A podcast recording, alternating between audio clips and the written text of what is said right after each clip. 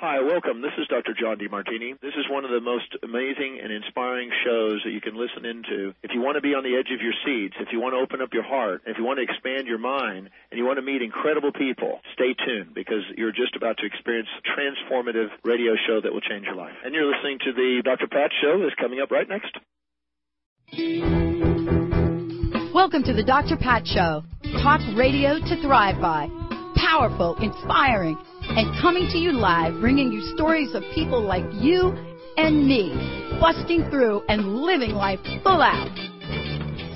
Get ready to dare to wonder what your life would be like if you knew you could not fail.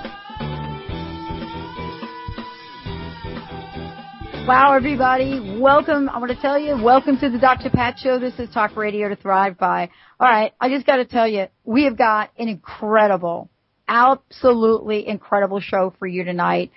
I am telling you, wait till you hear some of the things we are going to talk about. And actually, my guest is going to talk mostly about them. I'm going to be asking like a lot of questions because I have got Dr. Meg Blackburn Losey joining us here today.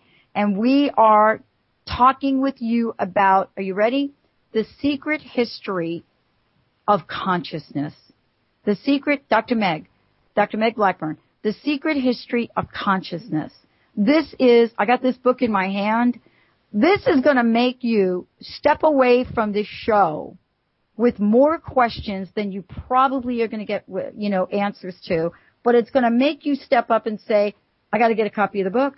I got to find Dr. Meg. I got to talk with her.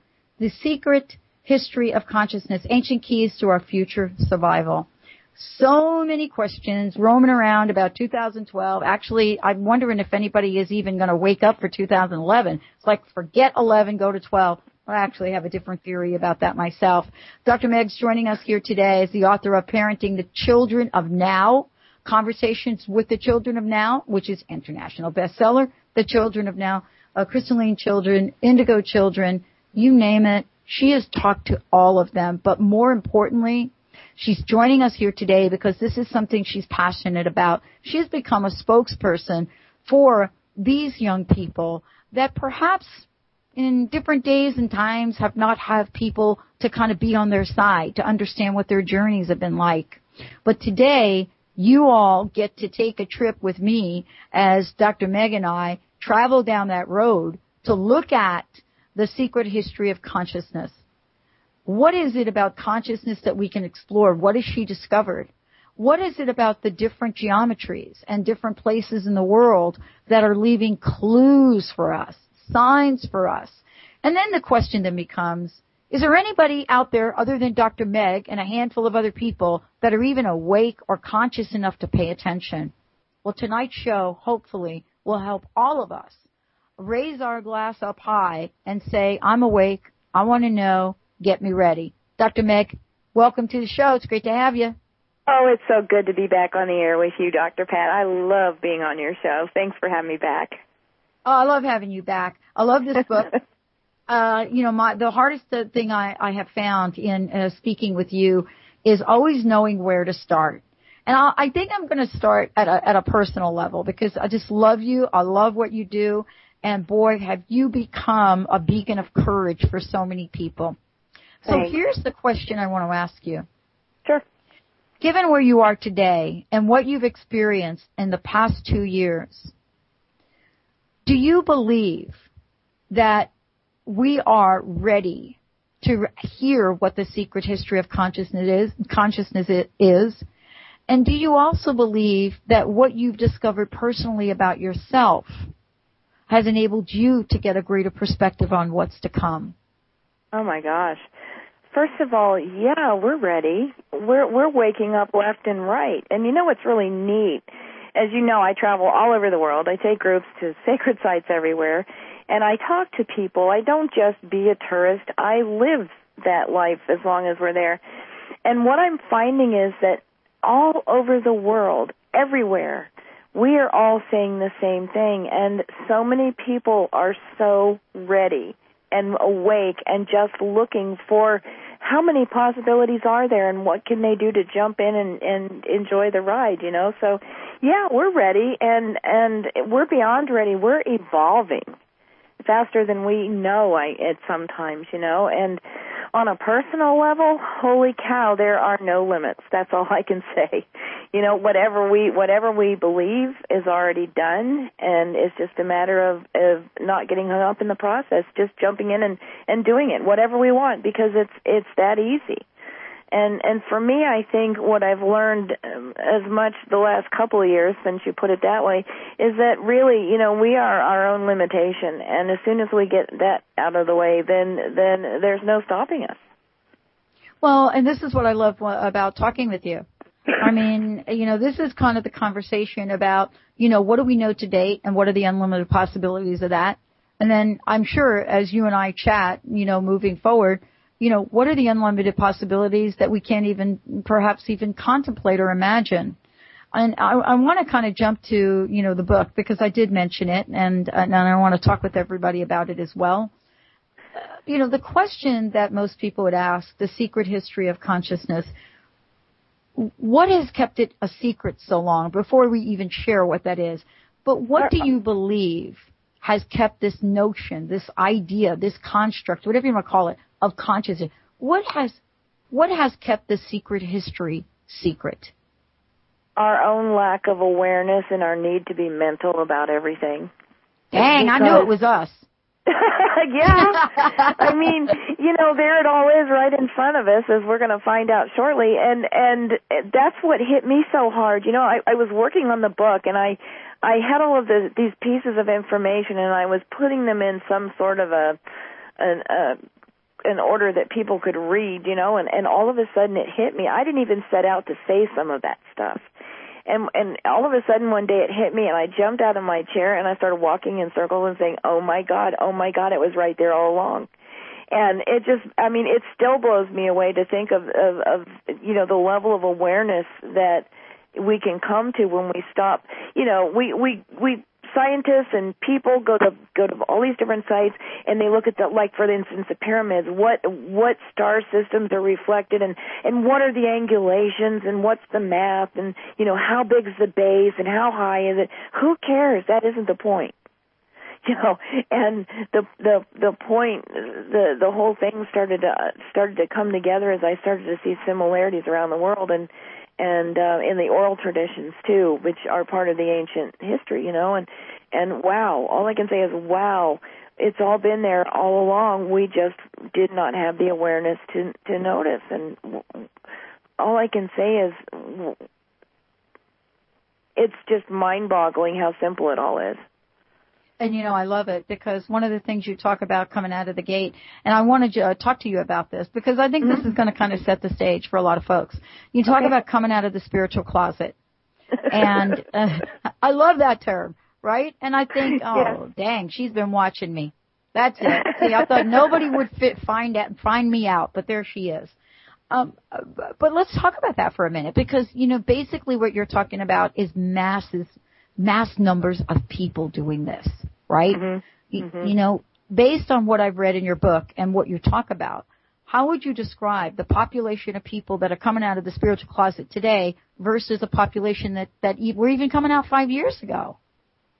Well, you know, it's contagious. The more of us that do, the more of us do. And the kind of people that it's happening to now, as opposed to, say, 10 years ago, because 5 years ago was kind of a blur. But, you know, as it's everybody from all walks of life. All of a sudden they're saying, wait a minute, there's something more. And having an inkling and are starting to search. I'm meeting people from all walks of life. And it's just stunning to see that we're getting the same messages. No matter how long we've done this, or whether we just started doing it today, the messages are clear and they're the same. And you know, and I'm seeing that we've got a momentum going, and it's not somebody trying to sell some religion or sell some idealism. It's about truth and knowing and remembering who we are in the first place, because we forgot. We forgot. And now we're coming back around to that awareness, that expansion of possibilities that are available to us, you know, and we just forgot how to see that. But now we can, and so it's mind-blowing to me how many people, even across the world, are using the same languaging in what they're saying about their experiences. And it's not that they've all read the same book, believe me. You know, it's beautiful. It's just amazing to me. It is. And I have to ask you, you know, as we continue to talk about this, you know, the other thing that you talk about is the illusion that we live in every day. And for someone like you that has been a leader and has had the courage to become a leader and a spokesperson for so many, you know, there's so many of us that have hung out in the closet, you know, for really long that we actually think we're, you know, one of the suits hanging up in there. But, you know, we're kind of peeking out. We're kind of like, wow, coming out. And we're like, wow, how does Dr. Meg do that? You know, how does she get to wake up every day, stand tall in her power, be completely courageous, and face the world and say, these are the messages of today? I'm not afraid. And I am excited to be who I am. And I had to learn that. You know, I came crashing down years ago and had to pull myself up by my bootstraps because I had nothing else to hold on to. And I really had to learn to accept who am I and what am I doing and be okay with that, you know. And it was a journey and it was hard. But what I did was I dealt with my stuff. You know, I learned what I was defending and what was getting me into trouble.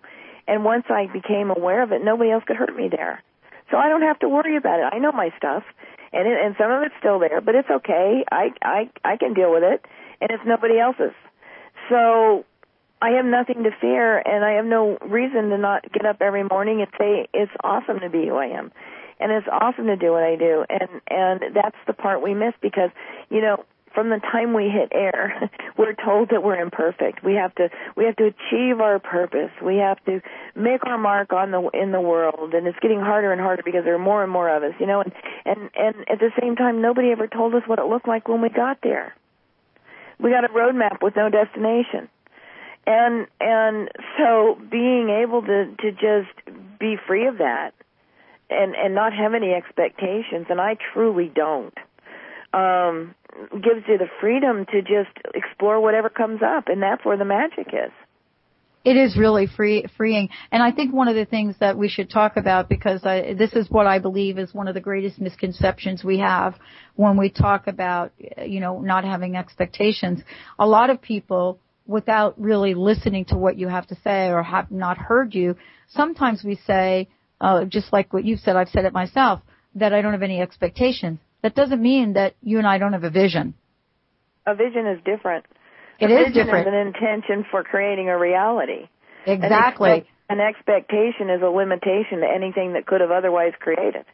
Yeah, and so what's really beautiful about this is to be able to hold that level of let's just call it, you know, third eye sight. And know that everybody on this planet has the ability. I mean, isn't that really what you talk about in so many ways? Oh, yes. And I want to make that clear. I'm not any different than anyone else. I just pay attention. And what I mean by that is I listen. I listen to people. I listen to myself. And I got to know who that is and what the voices are, which ones are mine and which ones are everybody else's, you know. And it really makes a difference. It really does. So, Dr. Meg, in the book, and I just wanted, for all of you that are just tuning in, I'm talking to Dr. Meg Blackburn joining us here, The Secret History of Consciousness. This is a really cool book, everybody. I mean, beyond the cool cover that it is, The Ancient Keys to Our Future Survival, one of the things that I love, maybe it's because I'm like right-brained a little bit, is that not only do we get to take this journey step by step, you know, she just brilliantly invites us to take this journey with her. But some of the visualizations, the pictures, some of the demonstrations that you show, they just kind of all make sense when we stop and we're open enough.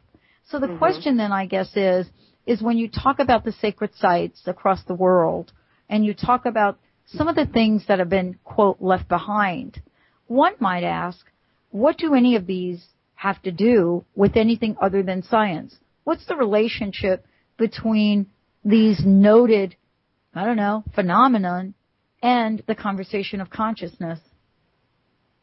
Wow. We could talk forever about this. That's why I like having you on. We're not even taking any breaks tonight. Oh, wow. That's even better. Well, here's the deal. You know, I talked about when I kind of crashed and burned, I don't know, 15 or so years ago. And when I finally woke up one morning in all humility in a puddle of tears and looked up and said, whoever I am, whatever this is, I accept. And I meant it with all my being. One of the side effects of that, if you want to call it that, is that my gifts that I had to some degree my whole life came crashing in because I was no longer defended. I was wide open, and I wasn't looking for it, believe me. And I was a real estate broker, for crying out loud, you know.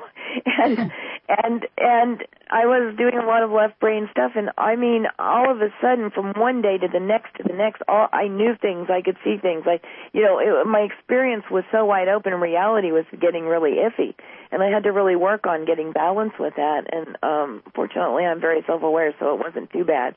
But as a result of that, I was building a lot of energy in my body. You know, when you start accessing higher consciousness and higher awareness, one of the things is that you get tapped into the energy flow really, really well, and it's immense and it's intense and it's changing constantly. And I didn't know what to do with that. And so every morning I started to just kind of work with the energy. I'd play with it, and I'd put music on it, and I'd move, and it became my own personal brand of Tai Chi, I call it. But what happened was, is it got me out of my head, and I started to see it, and I kept begging, you know, what am I going to do? How? I don't know what to do. Somebody show me. I was looking for a go button because it was so intense. And all of a sudden one day somebody popped up in my living room. There was this beautiful being. I could just about see through him, but not quite. And he was kind of shimmering. He was absolutely gorgeous. And I jumped straight up, straight back 10 feet because I didn't know what was going on. He startled me. And, of course, he disappeared. And I quickly centered myself and kind of got back into my space, which I had learned how to do by then very quickly. And there he stood. And I realized 3 years after that happened, I was telling it to a class that I was teaching, and what I realized as I heard myself was that he hadn't gone anywhere. I had closed the door to my higher awareness by getting into my head and all those questions coming in. So the reason I'm telling this story is because he started to move with energy, and like I had been doing, but a little bit differently, and he started to just more subtly do things, and I started to mimic him. And what I began to realize was that energy, it takes form and color, and it's all, you know, what he was showing me were all these basic geometries, pyramid, sphere, you know, these kind of things. And then I began to realize that ultimately in what it was a kind of a progression of these guys. And they taught me about all consciousness and creation. And, well, creation, the basic expression, the most basic form of consciousness and expression of manifested reality is the four-sided pyramid. And I put this out in my first book, in Pyramids of Light, to a degree. And 8 months after I talked about the geometries and stuff, what happened was that Science Magazine, which is one of the big ones, had a cover that was almost identical to the graphics that had come out in my book 8 months earlier. And I was so excited. Science was starting to prove what I was getting in my weird way, you know. And so I learned a lot about the pyramids. Not only are they the most basic expression of matter and consciousness, but they're also the most perfectly balanced form, other than one other one, which I talked about later in the book. And they contain every frequency that is in creation.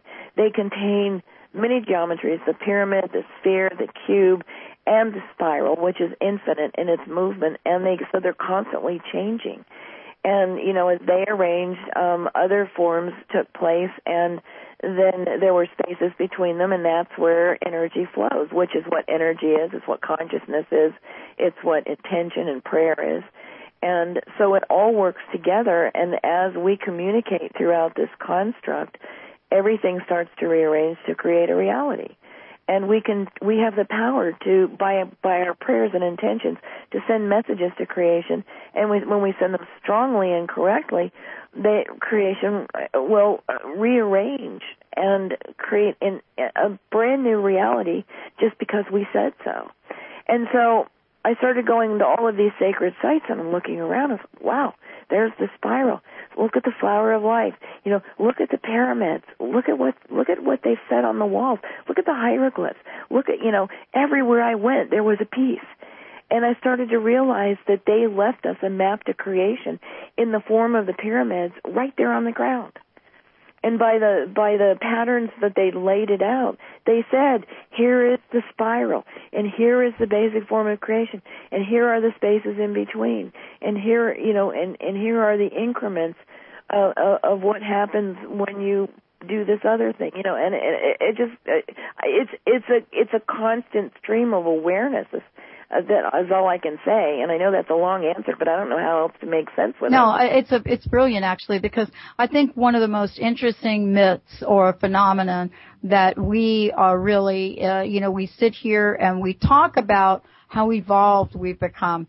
And almost as if, Dr. Megan, I want to ask you about this, almost as if, you know, these people that actually created these pyramids and actually had some of the most spiritual practices on the planet were not evolved. I mean, you've been around the table when many people have sat and pretty much have said, we haven't evolved yet, you know, we're evolving. It's almost as if we have dismissed a level of consciousness evolution that existed, almost to say egoically that, oh my gosh, you know, we're the people to demonstrate consciousness. They really didn't have a clue. You know what I'm saying?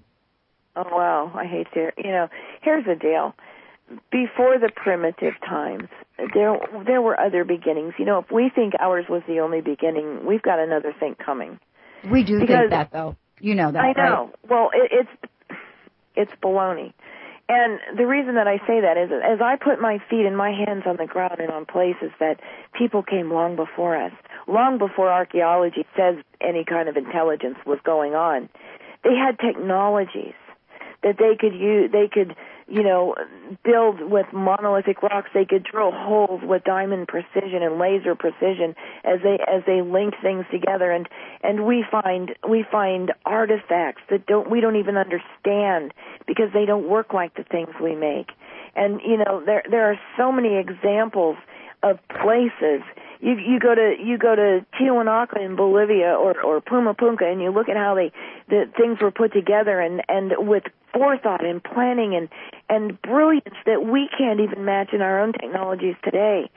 And then you want to talk about how stupid people were in history? I'm sorry, but it does not compute in this mind, because what I see is brilliance that we have forgotten. You go to Egypt and you go to the temples, and you stand above several temples that are still buried, and you look at the evidence on the walls, and you see evidence of Atlantis and even before, and history that was probably brought to us by people from the stars, you know, and the sense is that if you could just stick your hand in the sand a little further, we would be able to remember these things because they really were in existence.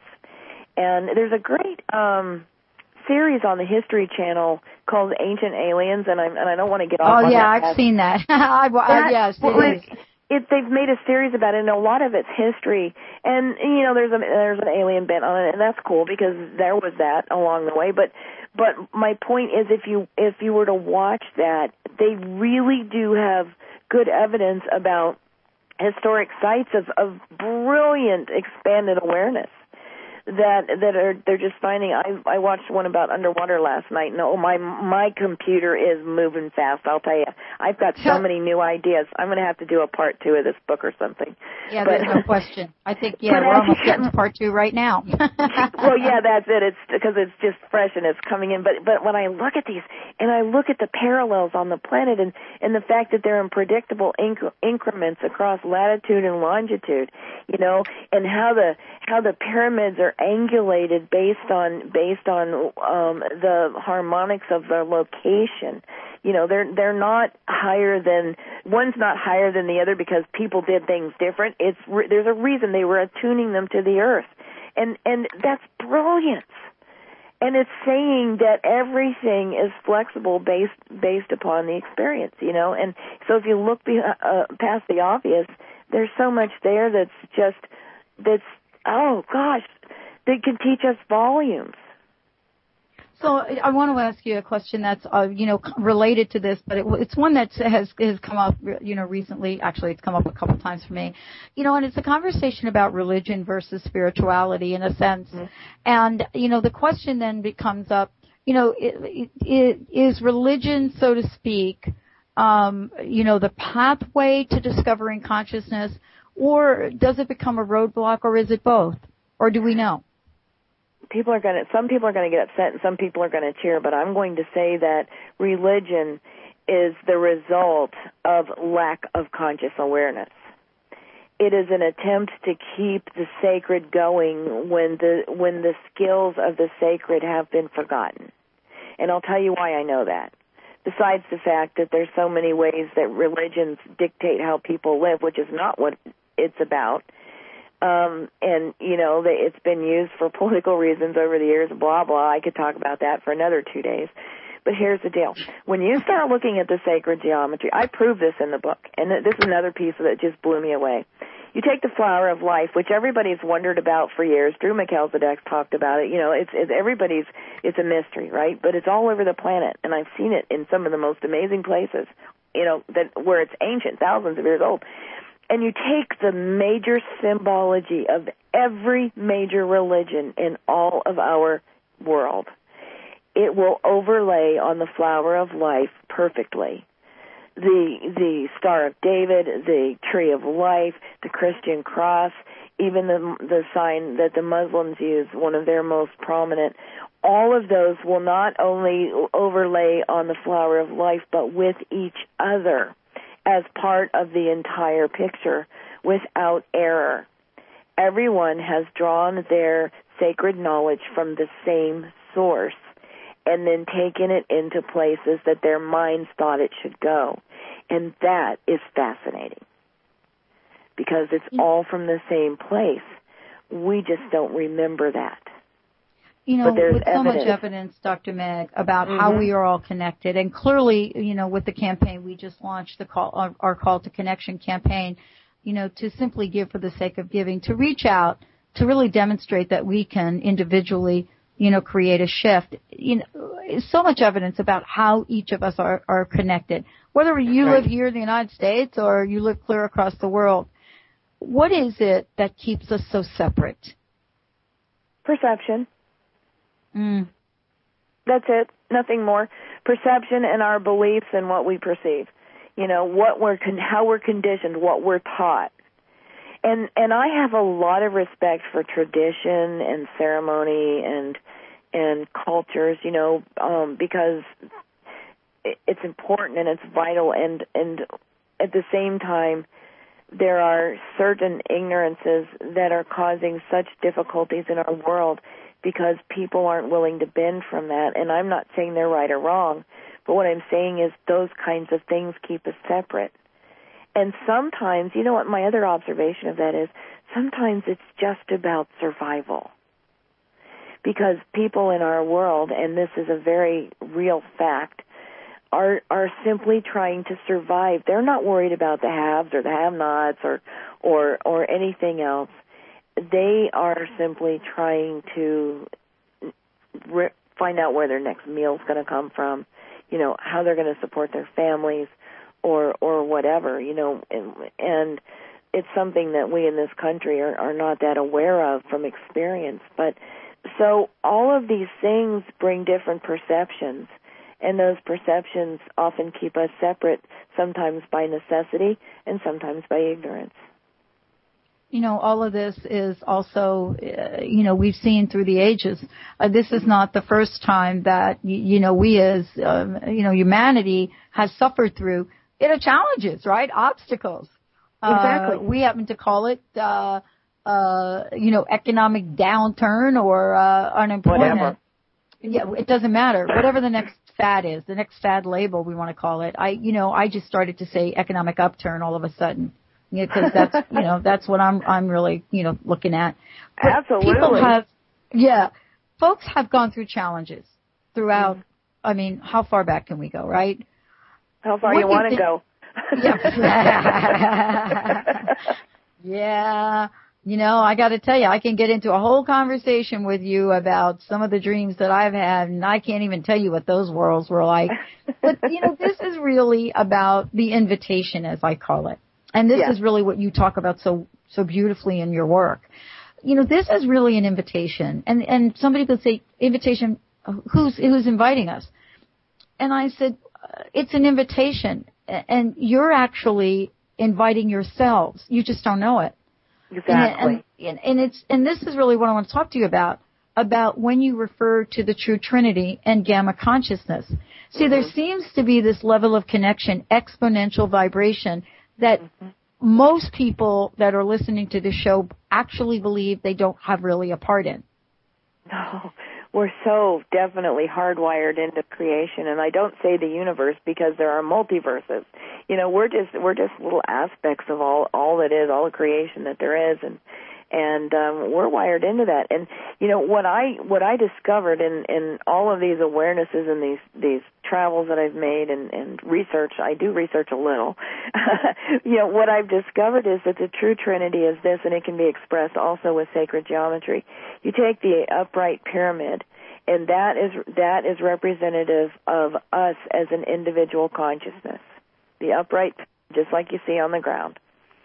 So, and you can actually project yourself into that and sit with it, and you can feel your breath change the temperature, and I won't say how, and because I want you to have the experience, and you can actually hear your unique tone, the expression of your harmonics in all of creation once you project yourself inside of it. And it's safe, you can't get lost. It's an experience, and I told how to do that. When you turn that pyramid over, and like a satellite, now it's sitting on its tip, and the widest part is up.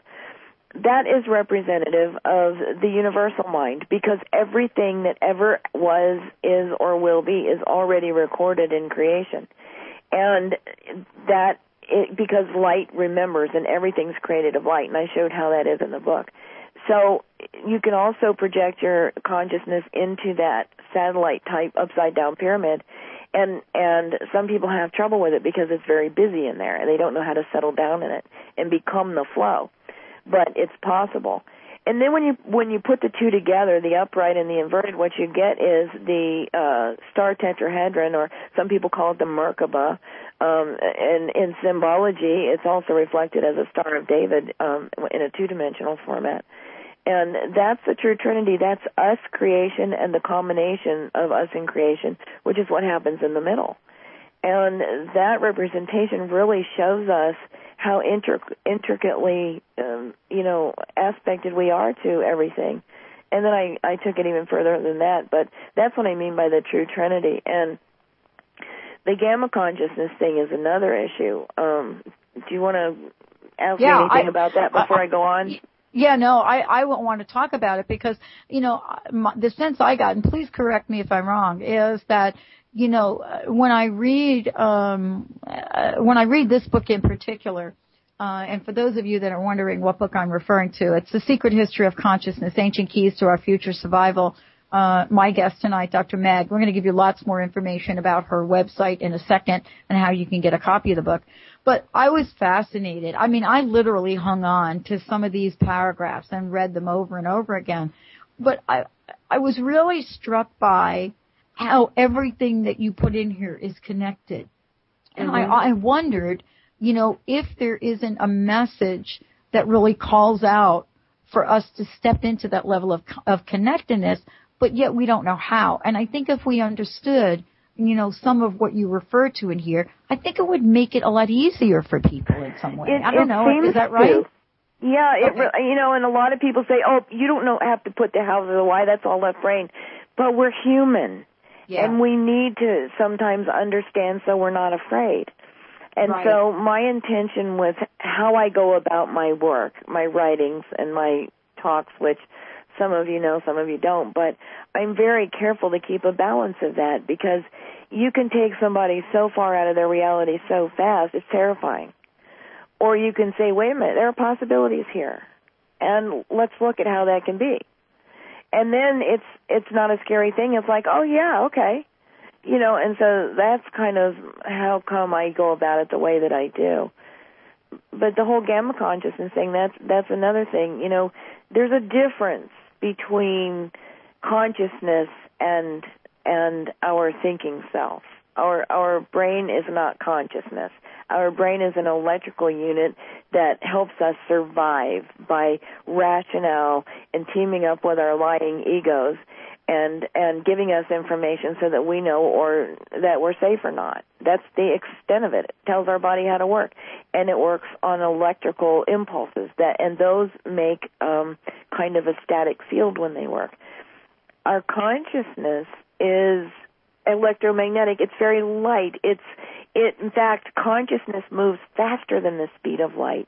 It's not limited to our bodies or to space or to time or anything. And it can do anything it wants. And believe it or not, it is 24/7. We just don't always know that because we're thinking. And when we have our electrical brain on, it often will close our access to our higher awareness by virtue of the fact of this electrical field. And that's what happened when the first master came into my living room and I jumped, I got into my electrical brain and closed the door of my awareness. And then as I calmed down and got centered again, and there he was, and he hadn't gone anywhere, I had closed my own door. That was quite a revelation, you know. So, you know, one of the things that, I don't think this is really getting off the topic, but I think I want to create a bridge here.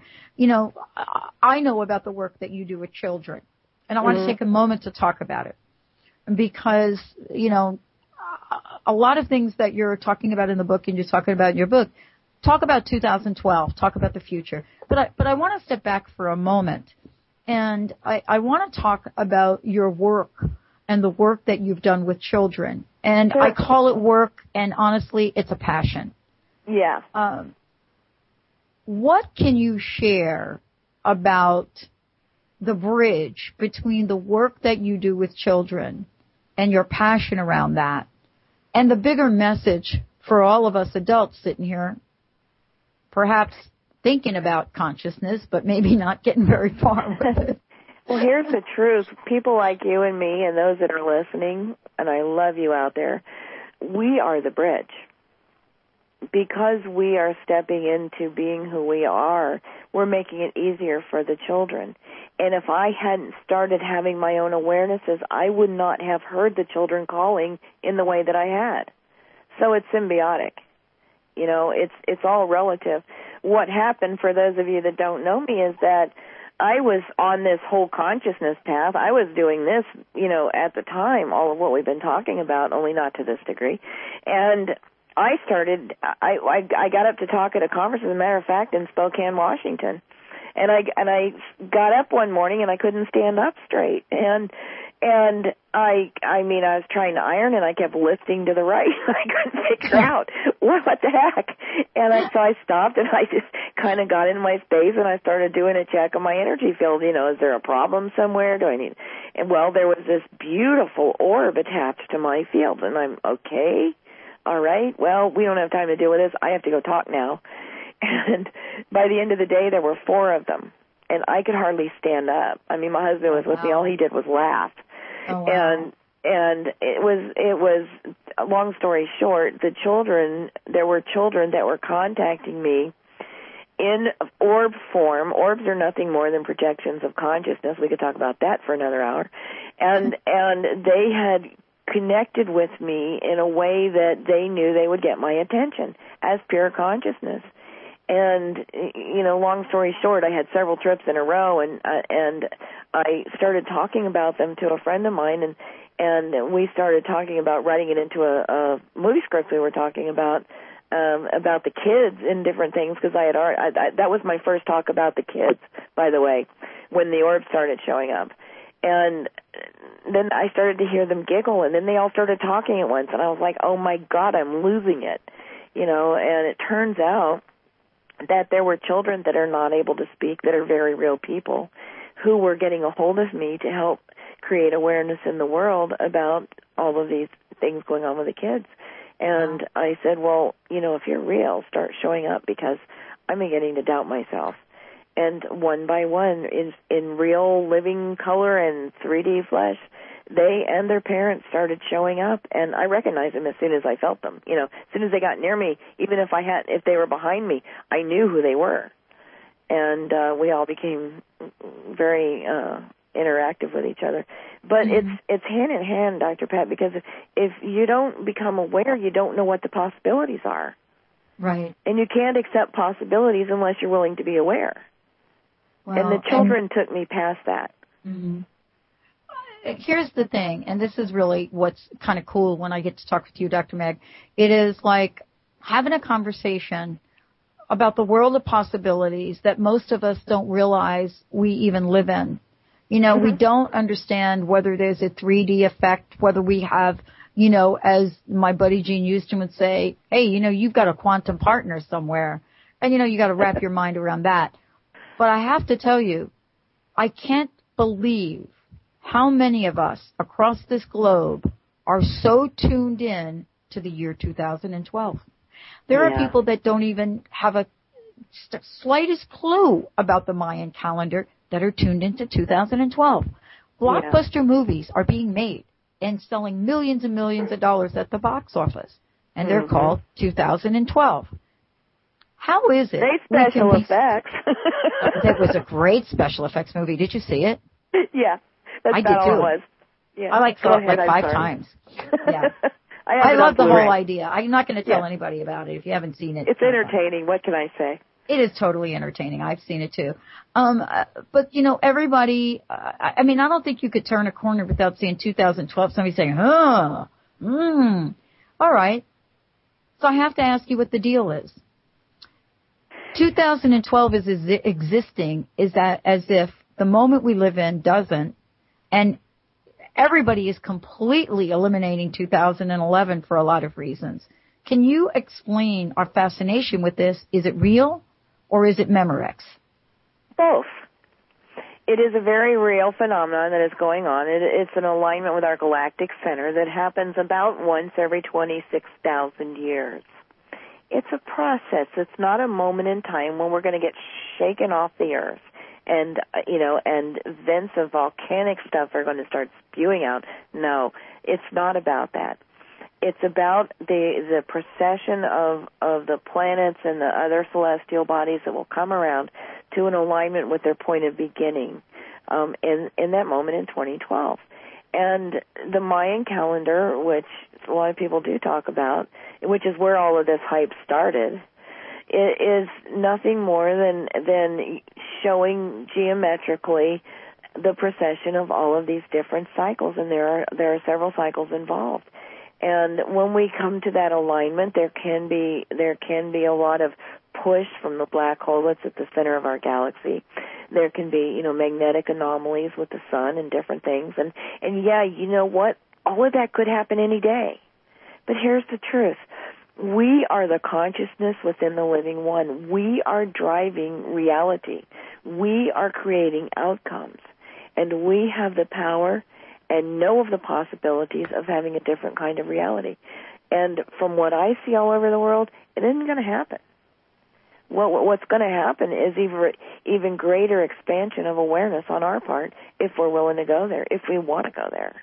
Or we could just all give up and, you know, create some destructive thing, and then we won't have to worry about it anymore. I came here to live, though. I don't know about the rest of you guys.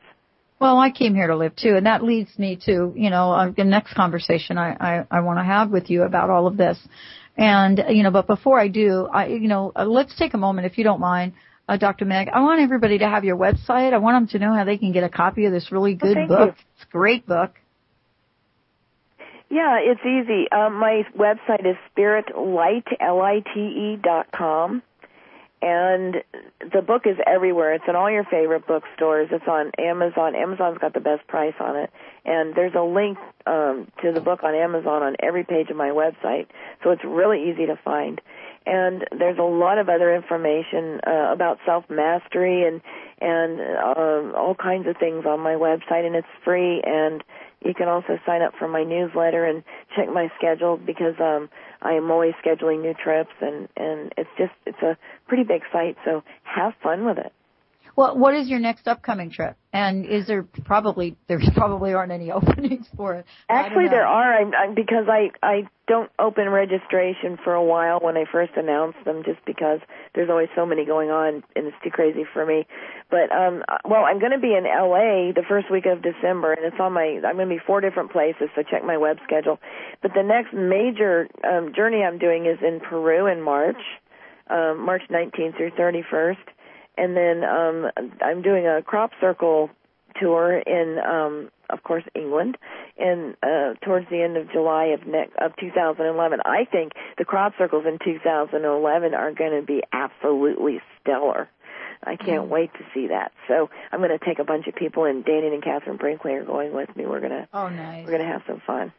Yeah, that is definitely. But, I just want to tell everybody, just go to spiritlight.com, and that's L-I-T-E, spiritlight.com. Check out the schedule. Dr. Meg's got everything laid out. Not only that, but we've talked about a lot tonight, and there are, the many, many books that she has out there, especially, if you have children of interest in mind. There are workshops here, downloads, great photos. There's just a ton. It's, as she said, there's just wonderful things here on the website. I wanted to, let people know about what you've done. But I remember pulling a word and I wrote it down. It was in your bio, actually. And it is discussed, I think, at some level in the book. But it's the word passion. And I talked about this the other day, and someone said to me, that we have become complacent, that we are a and they said, don't blame the kids because it isn't the kids, right. And the woman went on to say to me, and I said, well, what do you mean? She said, well, just take a look. I mean, what generation of adults allows their jobs to be removed, pensions to be destroyed, and healthcare taken away from people entering their retirement years? And I just looked at her and I said, I've got to talk to Dr. Meg about this because I know the phenomenon. I've experienced it myself. Yeah. And I wonder if passion has, or lack thereof, has a role in all of this, or is it something else, Dr. Meg? Actually, it's a couple of things. First of all, we get absolutely numb from so much input in our world. We're in a very different kind of world these days. And so we tend to get numb because there's too much coming at us. So that kind of dulls that sense of passion. But passion has really started to be seen as an achievement rather than a way of being. And it's not something we achieve. Passion is everything that we love, everything. And it's love in action. That's all it is. And if we can remember that and stay in touch, we lose touch with ourselves. And if we can find that place in our heart, think of any one thing, anything that we love and that expands our heart and makes us feel good. It could be a flower in the garden. It could be a baby duck or a child or a full moon. It could be anything. And if we can touch that to where our heart feels big and full, and then start breathing that feeling in and thinking of other things that we love, and there's always something, always. And start to apply that physically by breathing that feeling into our body so that we can call that back any time we start feeling like we're losing track. Then passion starts to come alive again, and we can live from our heart rather than from our defensive other aspects, and it's a whole lot easier from the heart once you get going. I mean, look at you, look at me. We're doing it. Yeah. And what I love about it is, there are people that have said, like passion is, it's kind of like a beautiful rose. You know, it shows up and it's beautiful and it blooms and then the petals fall off. And I said, wow, that is so not my life right now.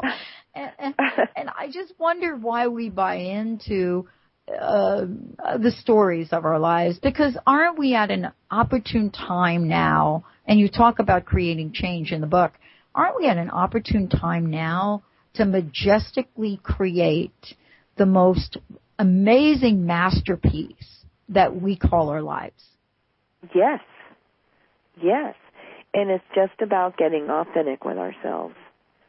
Because the reason we lose our passion, the reason we get numb, the reason we get overwhelmed is because we don't know who we are and what we want. And so if we can start there, the rest is easy. Because once we do, then we're also not willing to accept all of the things that we made stories about in the first place that made us miserable. Because we can live a dream that's totally illusion, or we can get real. And and we can learn to live out loud instead of all inside of ourselves, never wanting to speak our truth because for fear of whatever kind of retribution we might get. So if we can get real with ourselves, everything else comes. It's that easy. And it's not as hard as we think. We don't have to wallow in, what didn't work. Let's just do what does. Well, I love this. I love talking with you, and I could go on and on and on. And I hope, Dr. Meg, you will come back. I mean, I would love to have you back on the show. I love talking with you anytime. I would love to have you back. One of the things that I like to do when I like to wrap it up is, this is for me an opportunity for people that haven't met you, to meet you. And there's so much in the book that we have not talked about because I'm just fascinated by it. I love reading. By the way, I love reading your book before I go to bed. Because it takes me back to a time in my childhood when my imagination could run free. And I love it. I love going to sleep and think about some of the things you've just talked about. Mm-hmm. Here's the question, and here's what I'd love to ask you. We've talked about so much, and I know you are passionate, and I know you are out in the world. I would love for you to share with everyone tonight what your personal message is. What is it you'd love to leave everyone with, so that each of us can take that next step to becoming more awake? Thanks. What's given right now is for me to say this. Nothing ever, ever happens outside of now. And all of the things that make us crazy are where we've been or where we might go.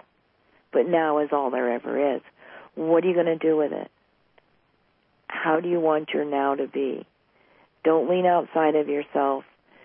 Stand tall in yourself and be whatever it is now, because it is always, always perfect. And it's a choice. I can't thank you enough. I have to tell you, I love you. And I love you back. I love your courage. I love your voice.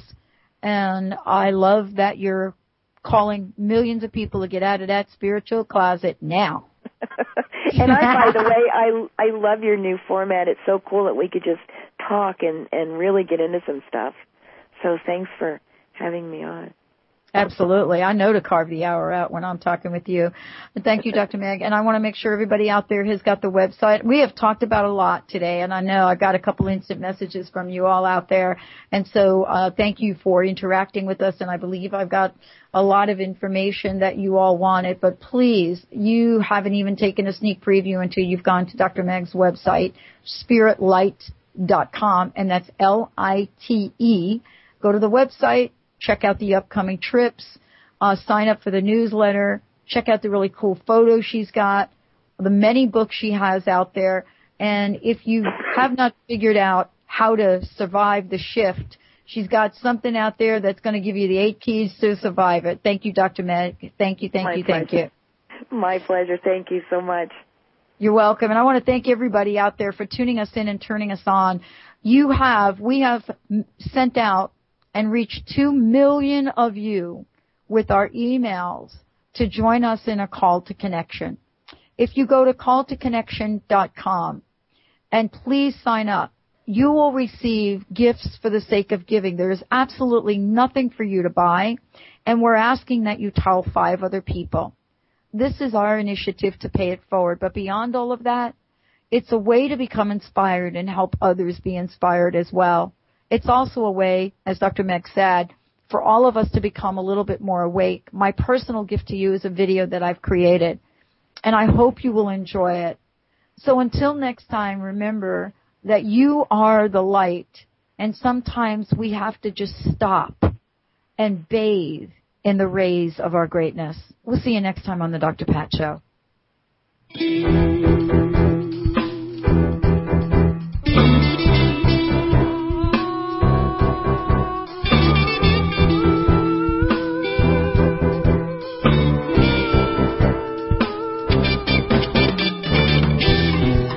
You're stepping down your soapbox is way too high, overgrown. You can barely see the ground or touch the sky. Your high horse is taken north and left to you, nowhere to be found. Better off dead, or so you said. But don't worry, we all fall down somehow. Oh, someday, not somehow, not maybe. We're gonna make it out alright, just not right now. And speak well of a stranger's soul, for you never know. When it's your last step, final breath, throwing your gypsy dance on curtain call, take your last bow. That's all you're gonna get from me.